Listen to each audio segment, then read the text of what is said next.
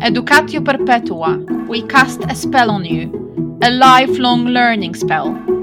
In this podcast, we want to give voice to teachers, talk about them and to them. We want to talk about good practices, learning from mistakes, favorite tools, methods, and strategies to deal with challenges. We want to inspire and encourage development. There will be no taboo topics here. We want to talk about difficult things, such as professional burnout, mental health, or maintaining work life balance. Get inspired and let the magic begin. Educatio Perpetua. Welcome.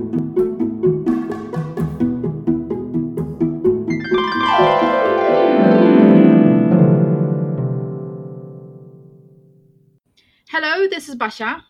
Hi everyone, this is Kasia. We would like to welcome you to the second episode of our uh, podcast, which is titled Educatio Perpetua. Today, we would like to invite you for an interview with John Nichols, who is a co director of the Bilingual European School in Milan. He has over 28 years of experience in education. And I met him through LinkedIn, where he shared his school good practices when it comes to teaching in the time of coronavirus. Okay, so get a cup of coffee or tea and take a break from teaching for a moment and listen carefully to John's interview, in which you are going to get some pieces of advice how to survive this hard time.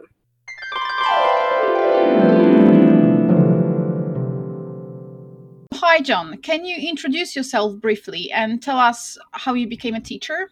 Absolutely. So, my name is John Nichols. I'm the co director of the Bilingual European School in Milan. Uh, I've been here for 18 months. Uh, previous to that, I was working for the Nord Anglia Group um, of schools in Asia, based out of Hong Kong, running professional development for the schools in China, uh, training ho- local Hong Kong teachers, and also running the leadership programs for the whole uh, Nord Anglia Group across the 50, 60 schools that they had. Uh, before that, I worked for the International Baccalaureate, uh, managing the workshop leaders and uh, school, school visitors and consultants for Africa, Europe, and the Middle East. Before that, I ran a, a, a school well-being program for teachers and staff for over 400 schools in the east of England. And before that, I had a career in um, uh, in teaching as well as a primary teacher and uh, principal of a school in the UK. Uh, the reason I became a teacher was was twofold, really. I, it was always in me, as it is with lots of people. It's um, something that was a little voice inside of me. My father was a teacher, and um, his advice was to not become a teacher, do something else. Uh, and I followed his advice. I went into marketing and, and advertising for about five years, which is very exciting, and I enjoyed it. But I missed the creativity and I missed the feeling I was making a difference. So I retrained and became a teacher at the age of 28 and uh, been involved in education ever since. Can you say that your father had a, the greatest influence on you as a teacher, or did, did you have any other, I don't know, role models in your career that you that you who you consider to be to be great influence? The, the actually the, the, the motivator was the other way. I I, I was um, reflecting on it that my my my schooling, particularly as a teenager, was not very motivational. Was very uninspiring, and actually, I look back now and I I, I kind of am saddened by uh, how poor that education was, and it's taken me many years to actually understand that the biggest driver for me is to try and make learning engaging and aspirational for our students and it's come from a place realizing that I didn't get that myself. Mm-hmm. Were you a good student? Oh no, I was a terrible student. I, I was uh, asked to leave one school, and uh, I limped out of school with very minimal qualifications. So um, I had to get my qualifications when I was kind of uh, an adult. That's something that I uh, I can see in many of the teachers uh, that they when, when they say that they were not really great students, but they wanted to make up for the bad education that they had. Absolutely, yeah. Yeah, that, that's a great motivating factor, isn't it? Yeah. Um, okay, can you tell us a little bit more about your school in Milan and, and the situation in Milan right now? We are in a, all in a very difficult situation due to COVID. Uh, so, uh, can you tell us a little bit more about the conditions you are working in right now, and in general about your school? Yeah, definitely. So, so our, our school is uh, a six years old to fourteen year old um, school. So, um, and it's bilingual. So, what happens is we have a preschool, which is the British American uh, preschool, on the same site as ours, and they um, take mainly Italian children and give them a full immersion experience for uh, three, four years. And then by the time they finish that, they can then enter our school, um, being able to access the bilingual curriculum, which is 50 50. Uh, mainly Italian families. Our school, uh, primary school, covers the Italian curriculum, but it is, it is uh, taught through the PYP. And then in the middle school, it's the Italian curriculum, but we also have MYP inspired projects. We also have a community project at the end. Um, so it's um, uh, medium-sized school. Uh, feels very family um, orientated. We believe we're a community.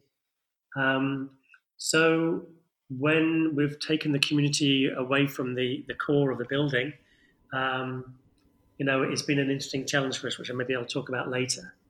Um, we're in uh, week six of uh, our online teaching now.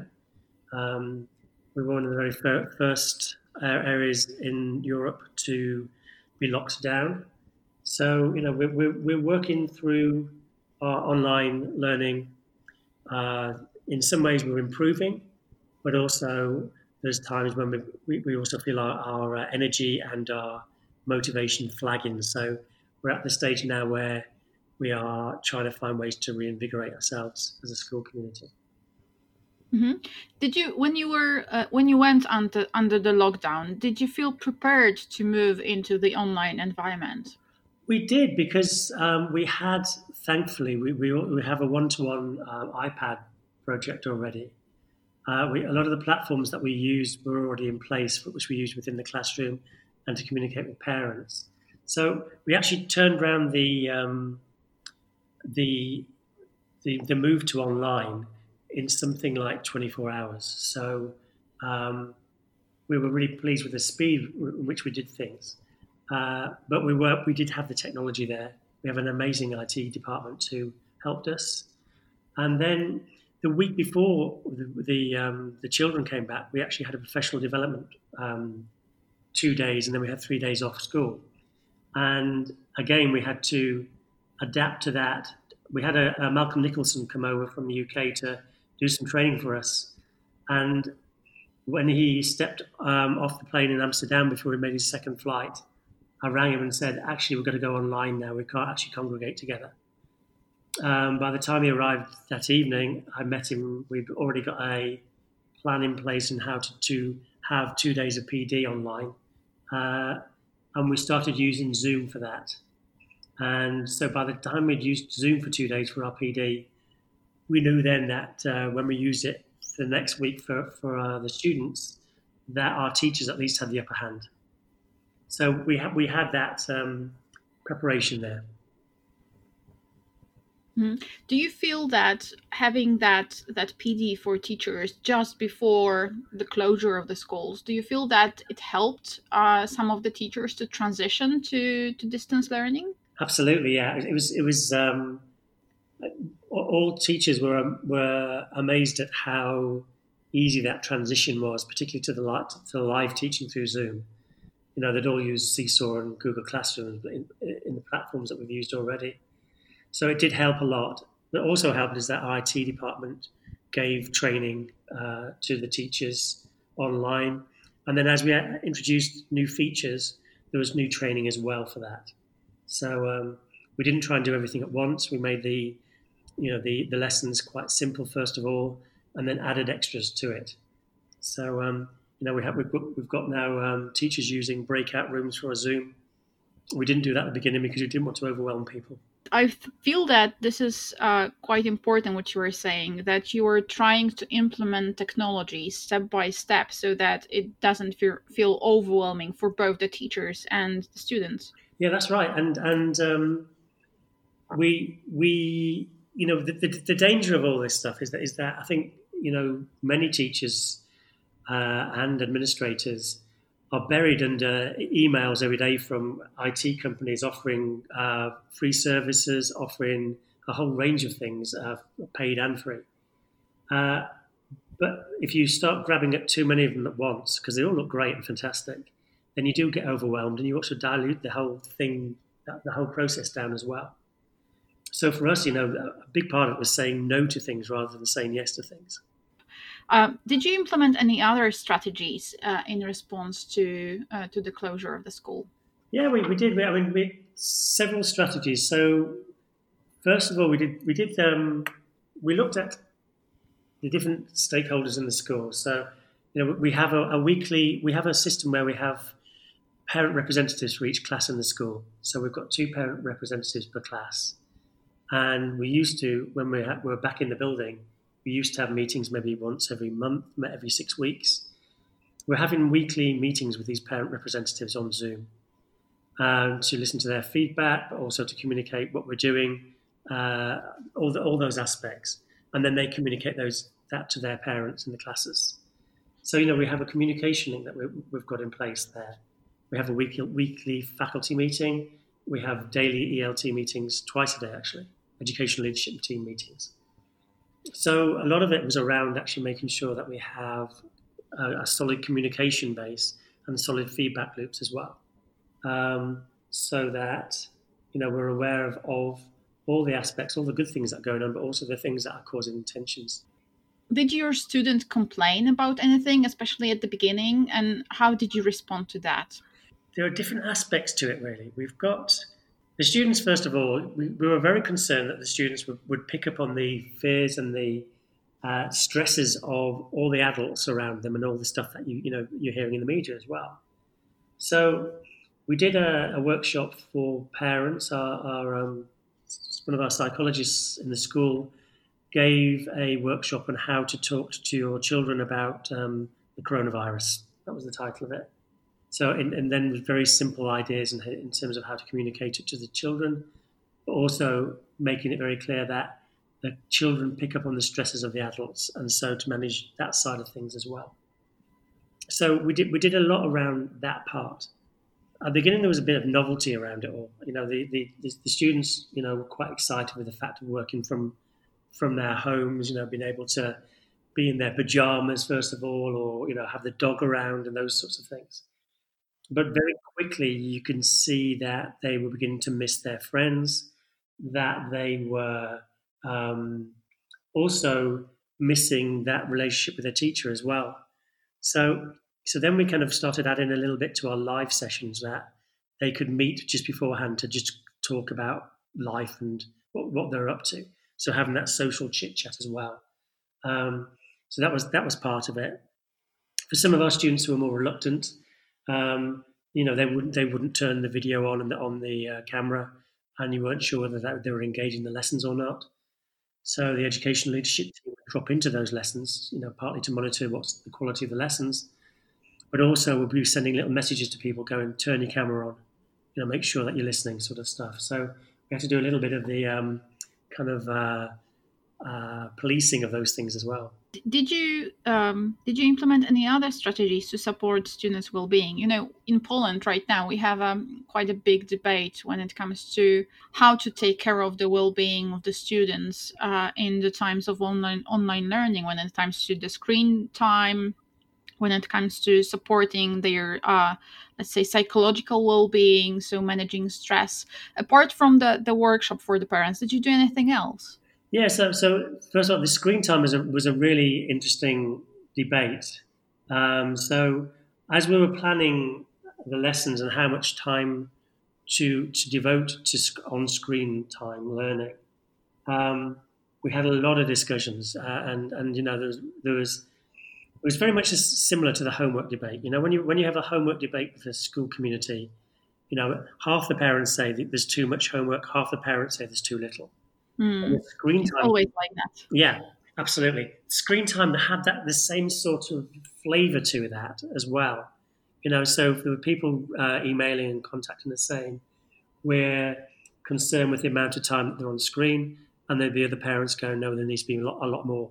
So, so we had to basically then work, go back to what was best for the child, in our opinion, uh, and um, so we made sure make sure that the screen time is is minimal you know, for the age group.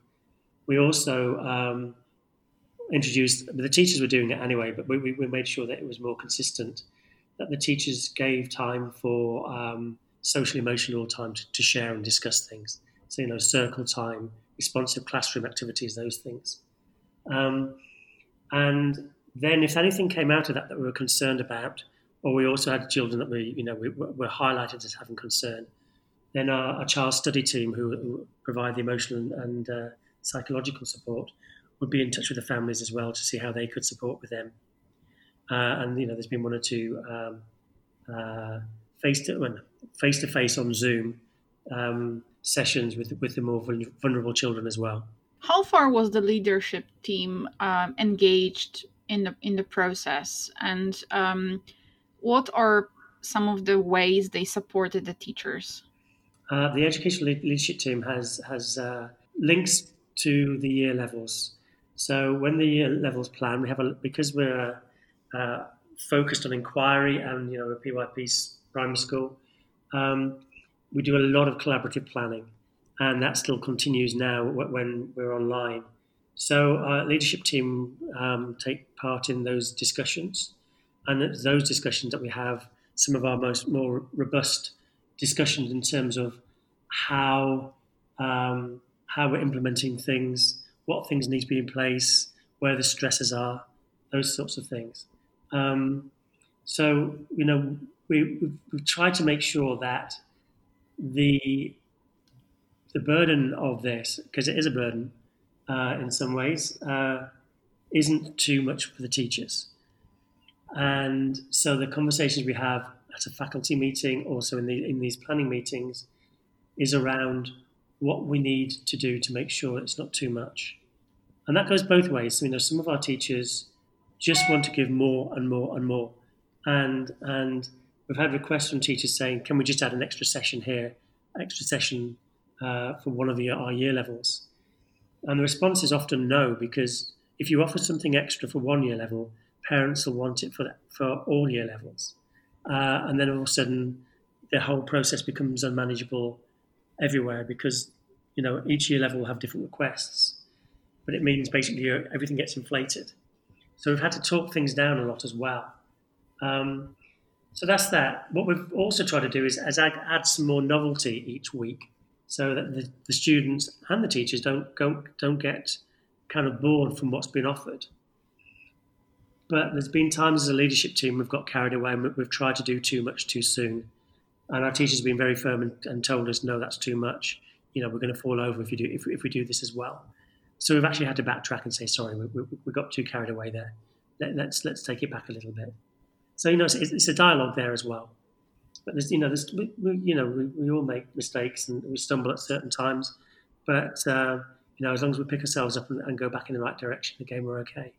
That seems like a like a very reasonable approach, uh, allowing yourself to to make a mistake, and then going back and and trying to figure out how to solve that. Yeah, but that's what we that's what we, we try and model uh, the behaviours that we want our students to have, you know, and and, and so mm. that, that's part of it as well. You know, we, we we learn from our mistakes, you know, and and you know this is all new to everybody, so we're not going to get everything right all the time, you know, and, and our teachers our, commu- our whole school community is a very forgiving lot, actually. So you know, as long as as long as we're prepared to, to say, okay, that wasn't quite right, let's try again. You know, we're, we're supported by by everyone, which is great. Do you also hear from from teachers from your school? Uh, because in in Poland, uh, many of the teachers feel quite overwhelmed with the amount of extra work uh, because of the the online environment. Do you feel that this is also a problem in your school? It is a problem. Even though even if you start sending messages saying, you know, please consider your well-being, don't do too much.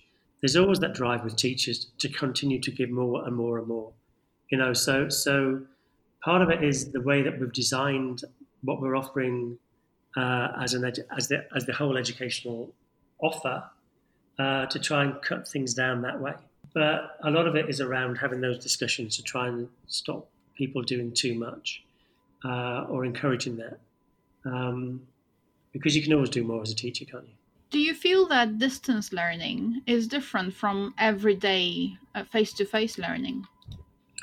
I think there are elements that are the same. I mean, in terms of the clarity of, of what you want to teach, still needs to be clear. In fact, it needs to be clearer online than it does in your everyday le- learning because because you you don't have as many opportunities to to follow up with students. So that you know, that it still needs to be clear.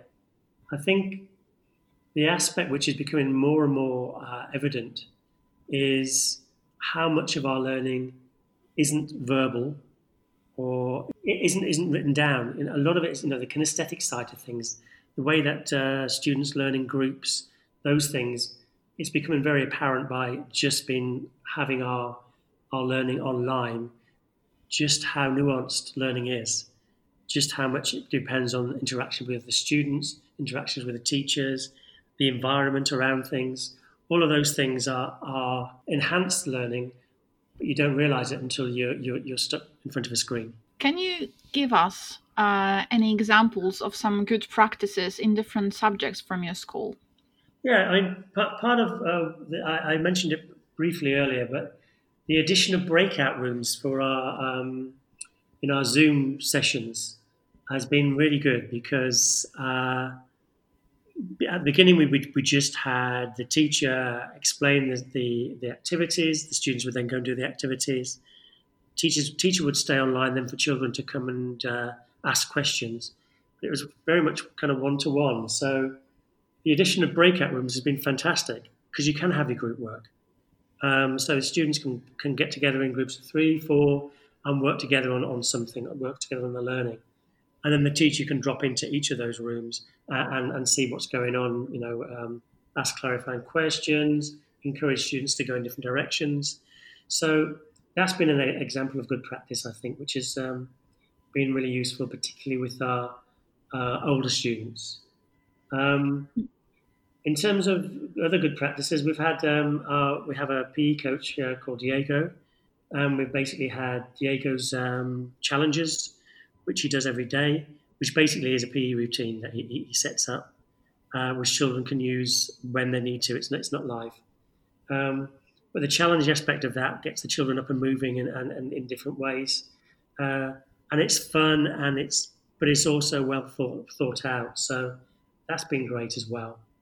Um, I think the last thing is something we, we're just introducing. So we're on our Easter holidays um, from next Wednesday, and you know the the children obviously the students can't leave their apartments, and you know the parents have been they've been you know, locked in their their apartments with their parents for six weeks as it were already. So we want to give them a break, but we also don't want them to be sat around being bored. So we're having a an Easter camp. So they're going to be they're not compulsory, but students can drop into them. There's going to be uh, cooking lessons that they can join into. There's going to be uh, film uh, analysis lessons. Um, there's going to be some draw- still life drawing sessions. Uh, and also for our, our year eights who are worrying about their exams, uh, that may be coming up in the, at the end of the year. Some study skills as well being offered. So, so it, it's a it's a different flavour to it. So you know the students are you know are going to still have things they can do, but hopefully it'll feel a break from the scheduled learning that we do at, other, at the other times. Mm. This is a very, very cool idea. Yeah, we're very excited by it. Yeah. If you were to give one advice to, I don't know, teachers, principals, or students, uh, what would it be? I think for principals, there is it's all about communication. I think the, the, clarity of communication makes life easier or more complex. And that's communication with teachers, it's communications with the different layers of leadership, uh, with the board, if you have a school board, parents, and students as well. And I think when the, when we haven't had our when our communication hasn't been as clear as it needs to be, where there's been some confusion, that's when we cause all sorts of problems and all sorts of stresses as well for the whole school community. So it's about really being clear with communication. Um, I think that's the, the, the, top thing for, for being a, a school principal. Um, for teachers, I think, as you said, you know, it, it is a, a, a big uh, workload, and also, you know, what we we shouldn't forget is that teachers are going through the same stresses and worries and anxiousness as the, as everyone else around. You know, so teachers are away from their from their loved ones. You know, they are not allowed to go out, or you know, they're worrying about what's going to happen with, in the future and whether they're going to get ill or their loved ones are going to be ill. But at the same time, they have to be the emotional rock for the students in their class, and I think that's something that they shouldn't uh, devalue. You know, you're not just giving the educational support to the students; they're looking to the teacher for that emotional support. And I know from dropping into lessons that it's the teachers are making such a fundamental uh, difference to the security and well-being of their students, and they should they should really value that that they're doing that. They should remind, remind themselves about that every day. I think. And for students, I think it's more about routine. I think they should, you know, it, it, you know, my I have a 15 year old son who's uh, in, in, the UK with his mum at the moment, and you know, the my my conversations with him are yes, you've got to um, get out of bed. You can't do your online lessons in bed. You know, get out your pajamas and get into a routine. Because if you don't, you slip in. You can, you know, slip into into um, into bad mental health habits as well. So it's about you know, valuing routine and, and, sticking to that. Mm. Wow, these are amazing advice, really. Um, because of COVID, many teachers and many schools are experiencing things that they have never experienced before. Do you think it will change the way the schools work? I think it will. I think there's been a lot of discussion you know, as, you as you go around kind of reading the way things are. When when when schools first started going online, there was a lot of things about yes, this is what we've been waiting for all these years because we've tried to encourage people to use technology and people won't, but now they're forced to and this is a great opportunity to, to do more technology. I think it may have had the opposite effect. I think people will use technology, but I think what they're really going to value is the emotional side and social side of, of, of learning. Um, you know, people can't wait, whether it's students or teachers or the admin as well, they can't wait to get back to a school community. They can't wait to be able to catch up and have relationships that are real and face to face. And I think that, you know, that um, constructed learning through interactions with other, with other students will be valued even more. And I think actually that's the thing that will change schools is that social emotional side of things and the value of working together, I think will be amplified. Mm-hmm. Do you think your school will change due to these experience? I think that there will change in i think we'll value our community. You know we, we were mm. we have a very strong community and i think we will we took we took that for granted. So i think that's something that we will we will embrace and and make even stronger. But i think as well the value of this whole six weeks so far for me has been it's been a stress test on the whole organization. And it shows the things that are really good in this in the school but it also shows the things that uh, we still need to do work on. And I think part of it for us is that, you know, our pedagogy, the way we, we approach our learning is, is actually quite complex. Uh, you know, it's easier for a school that has a, you know, a more didactic approach to, to teaching. But when we're mm-hmm. talking about, when we're talking about constructed learning, working together in groups, the whole idea of inquiry, we thought we communicated it well to our to our, our community. I don't think we have because you know the questions we're getting shows that some of the understanding around that um, not isn't where we thought it was. So I think we'll be doing a lot more work about why we teach the way we do and what the value of that is. I always say that reflection is uh, the most important process of, of learning, and yeah. that uh, yeah, drawing conclusions from uh, from every experience is essential. Definitely. And I think that that what what you said is is that reflection that needs to happen for the schools to to implement some changes. Yeah, definitely. One last question: Do you think that other schools in Italy are, are doing um, as well as yours, or do you think they are struggling a little bit more? I'm also interested in in things like the governmental support, maybe, or the state support. Do do you have that, or do you need to cope uh, by yourself? There's a, a, little bit of both, I think. There's, there's um, the, the, guidelines that came out from the, the, the Department of Education for, for Italy had strong expectations that schools would offer online learning uh, with uh, key aspects around uh, live live sessions, but also around um, the assessment side of things as well. A strong expectation around that. I think not every school is richly resourced like ours is. Ours is a private school, and we had a one-to-one iPad program, etc. You know, there are a lot of schools where that technology isn't in place, mm-hmm. and also there are communities where access to the internet isn't in place. So I think there are schools that have struggled because they, the infrastructure isn't there. So I think that's that's been something that um, you know we're in a privileged position in our school to, for that. So I think that this would, I think not just in Italy, but I think in other parts of the world as well. I think after this all settles down, I think there's going to be a, a strong debate in terms of of what actually schools can offer when the resources aren't there. Yeah, that that's a very good point, and uh, this is it's the same in in Poland. Uh, there are some schools that are prepared, usually private schools. That that's true as well. Uh, but in some public schools, they are not prepared really to to work with students using technology because they never did, and and some really struggle with uh, yeah. with that. Yeah.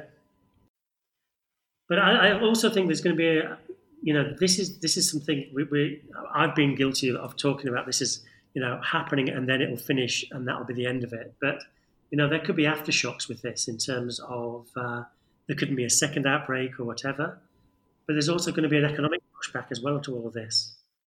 I think I think part of the um, the the work of schools when we do get past this first outbreak will be about contingency planning. What's going to happen for, for other things that will happen? So I think maybe you know our emphasis in schools is going to be uh, an educational um, systems. Actually, I think will be looking more to what will happen if another emergency or another disaster happens that that's one side and the, the other side is which can particularly uh, be important for the uh, private schools is that some people may struggle with their finances. They will be left out of out of jobs for example because of the of the crisis. And there might be um, as you said aftershocks also for the private education sector. Yeah i think it's, i think it's going to be uh difficult times ahead for, around that. I think uh, impact of this is going to be going on for quite some time. Thank you for talking to me, John. Uh, it was a pleasure uh, to learn from your experiences and to hear about uh, the successes and struggles that your school uh, goes through. Um, yeah, it was really great. Thank you. Thank you. Thank you. It's been a real pleasure. Thank you.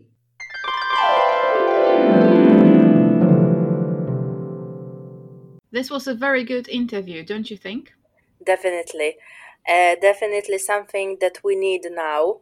I'm really glad that John stressed out that teachers are going through the same stress as everyone else, and their role is really, really hard because they need to give their students emotional support and this is an extraordinary effort for them. But uh, i think they managed to make a difference to the students well-being. So on the other side uh, it is something that gives you lots of satisfaction and the sense of and you know that, that your job is important and it makes a difference uh, to the students well-being.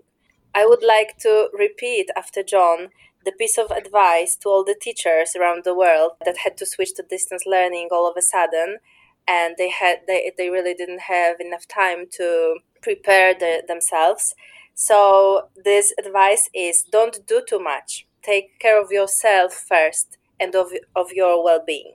Yeah, what I also noticed is that in John's school, uh, they introduced the technology step by step, which is a very wise uh, approach to take taken to technology. So they firstly introduced uh, Zoom, and later on, week by week, they started to introduce other tools that might be helpful in building that online community for both uh, teachers and and students. And um, they also uh, gave a lot of support to the teachers, which I think it is is also um, essential in in this time. They didn't stop with collaborative planning sessions. They had meetings with the leadership team as well. Uh, they listened to their teachers and to students. They evaluated the progress. They learned from mistakes. And I think this is a, a very, very reasonable approach to teaching in the times of coronavirus. And I think this support from the leadership team, supporting each other as teachers, is essential because very often I think we are left alone and uh, sort of wandering in the dark, not admitting that we struggle with uh, with teaching online. And I think that that that support from more experienced teachers from from the leadership team uh, is essential to overcome that initial anxiety when it comes to online teaching. Kasia, you are a vice principal and you have a child at home. How do you do that? How do you manage to balance uh, taking care of your own child and um, and teaching? Oh, you know, it's hard sometimes, but um, I agree with John uh, in 100%. So I think that I need to take care of myself uh, on the first place and then I can support the others. So I try to create some safe space for me to work. And i know that when i don't feel frustrated overwhelmed with all the responsibilities so when i have the time dedicated to teaching to work even though i'm at home now so i try to set the clear boundary between my work time and uh, family time. And sometimes it works sometimes it's not working at all but i try not to give up you know what can we do? And i think many parents are also frustrated uh, w- with that. Uh, many have small children and they are working from home and of course uh, they might feel lucky uh, at on one hand uh, being at home and not, not having to go to work and potentially be at risk of uh, getting sick. But on the other hand, having small children and needing to work from home, having all the duties, uh, must be very frustrating for them, especially if they need to also support their uh, young children in learning. Mm. And I believe that many par- parents are tired right now and uh, they are waiting to the Easter break uh, so that they will have some time off. Of learning with their children and also off work so that they can uh, simply rest. Hopefully, uh, also, some parents will see the amount of work teachers are putting into working with uh, with their children, uh, as I think that um, teachers are very often un- undervalued and uh, not appreciated enough for what they are doing with the students. Of course, as in all the occupations, we have uh, excellent teachers. We also have teachers who are maybe burnt out, who do not have that passion uh, for working with students anymore. And uh, I think both sides are present. Uh, it's the same with doctors, it's the same with lawyers. Um, we always have all the possible levels of motivation and engagement uh, in uh, in their work. So uh, you know, I hope that at least some parents will uh, will, will appreciate uh, what teachers are, are doing right now. Yeah, that's right. And we are going, we are all going through big changes.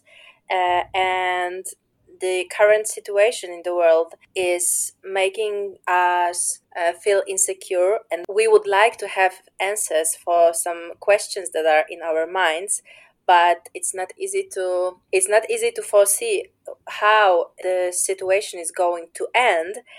And definitely definitely there will be some changes in education as well.